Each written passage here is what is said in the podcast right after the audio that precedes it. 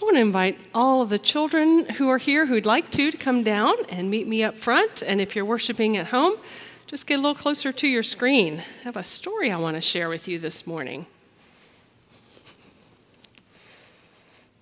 Hey, come on down. It's good to see all of you. Thanks, Nancy. Let's you can come up through this way, through the middle here, and have a seat. Thank you, Francis. Some of you may not have met Miss Francis before. She's working with us this year and doing congregational care. She's one of our pastors this year, so hope you have a chance to get to know her. Okay. Well, today we're talking about what it means to be a witness, what it means to help people know that God loves them, how we help people know about God. Sometimes we tell people, but sometimes we can help people know about God's love by not even saying a word. So I want to tell you this story. Have any of you ever seen this book? It's called The Rabbit Listened.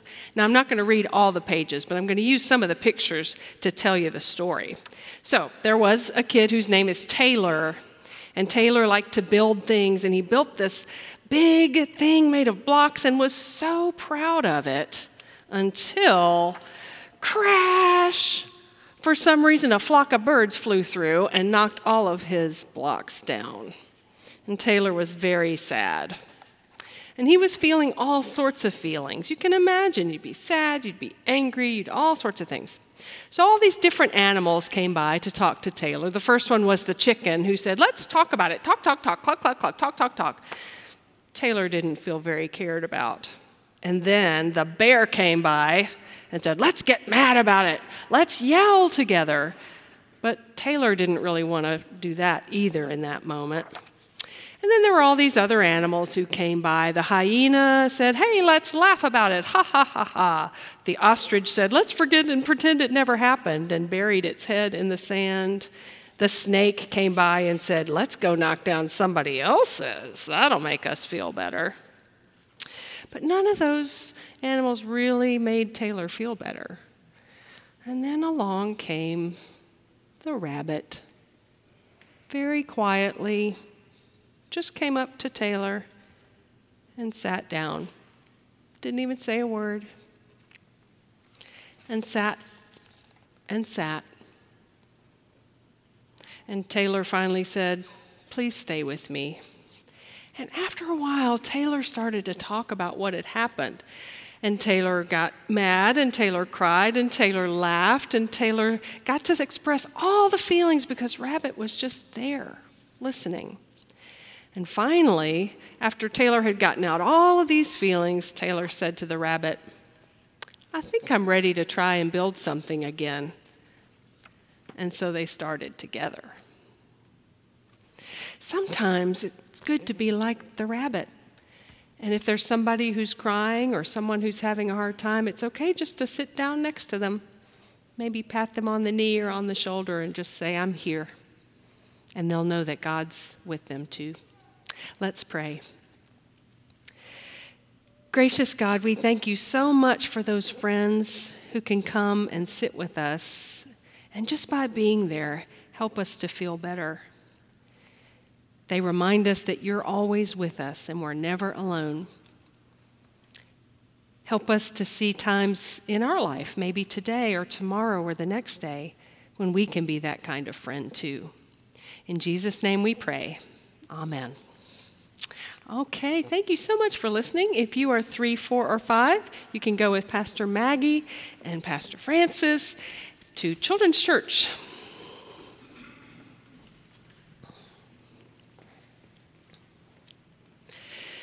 If you've been worshiping with us during the past few weeks, whether online or in person, then you've had the opportunity to speak aloud those vows of membership.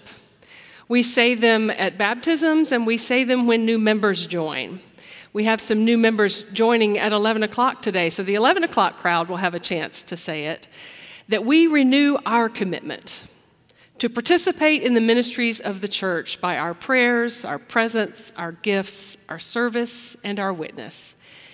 And we've taken each of these promises one by one over the past few weeks and looked at them together and considered what does it mean that we offer our prayers, that we participate in the ministries of the church by our giving and our serving. And today, all of that comes to a close as we consider together what it means that we participate in the life of the church with our witness.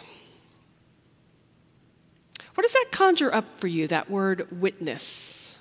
What does it mean to you to be a witness to your faith? Well, if you're like me, I've often carried with me the, a pretty narrow definition of what witness means, as if it just means sitting down and talking to someone and telling them about your faith in the hope that you might convert them or bring them to be a person of faith, or at least invite them to church.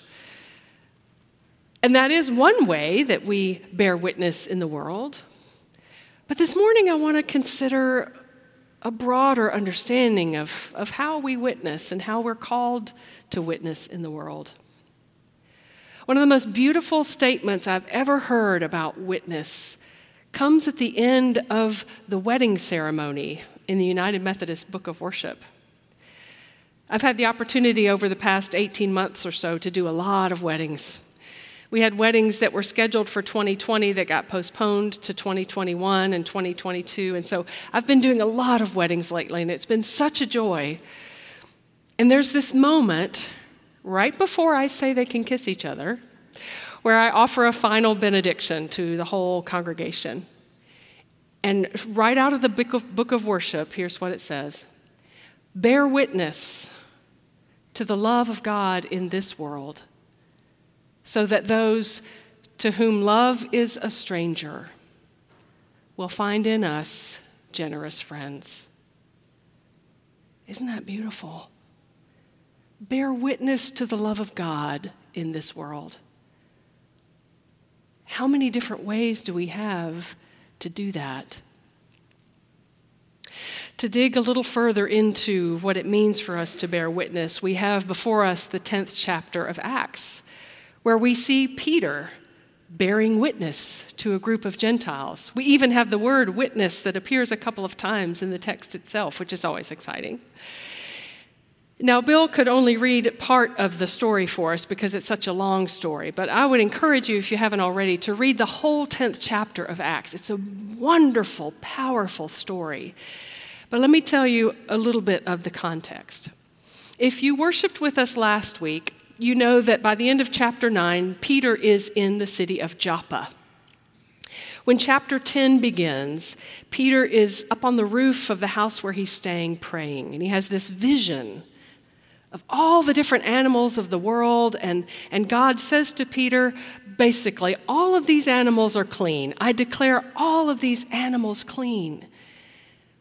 Now, Peter had grown up in the Jewish faith where certain animals were clean and certain were unclean, and you had to keep your distance. And we soon learned that this vision is not so much about food as it is about people.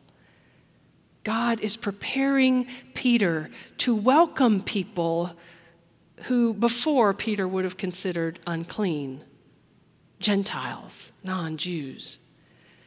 So Peter's having this vision, he's trying to figure out what it means, and at the very same time, there's a man in Caesarea whose name is Cornelius.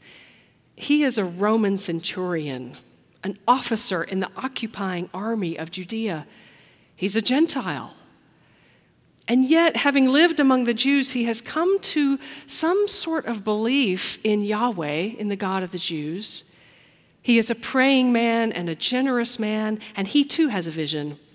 And in his vision, God says to him, Send to Joppa for a man named Peter. And so, as Peter is coming down off the roof from his prayers, he's greeted by these Gentiles who say, Come and see Cornelius in Caesarea. And in that moment, Peter decides to go. And Peter says once he arrives, you know and I know that I'm not supposed to be here, that Jews are not supposed to associate with Gentiles. We're not supposed to, to go into your homes, but God told me to show up, and so here I am. And even in that action, Peter is bearing witness to a God whose love is getting broader and broader and broader. Peter's bearing witness to a God whose love includes the Gentiles, includes everyone, includes whosoever will, as John Wesley would say. So just by showing up and being present, Peter's bearing witness to the inclusive love of God. And then there's this m- moment that I find actually kind of funny. Cornelius says, Okay, I've gathered my whole household. I've done what God told me to do. I've brought you here. Now start talking. And Peter's like, Okay, well, let me tell you what I saw. And then Peter bears witness to his life with Jesus. He just tells them what he saw, what he saw Jesus teach and, and preach, and how he saw Jesus heal, and how he saw Jesus crucified. And then he was raised from the dead and appeared to some of them. And Peter saw it. It's not about how great Peter is. It's not about all these wonderful things that Peter's done. He's just saying what he's experienced. And then it's so beautiful how it happens. While Peter's still speaking, he doesn't even get to finish what he's saying. It's so not about Peter that while he's still talking, the Holy Spirit comes and fills all of the Gentiles in the room. And Peter witnesses it. And all of these people that he used to think were unclean, that he had to distance himself from, are filled with the Holy Spirit just as he was. And so then, what happens next in chapter 11? He goes back to Jerusalem to all of the leaders of the, of the Christian church at that moment, all of whom were Jewish in background, and he says, I got to tell you what I just saw. The Holy Spirit has now filled Gentiles, and, and this is a whole different situation than we thought. We've got to change our minds about some things.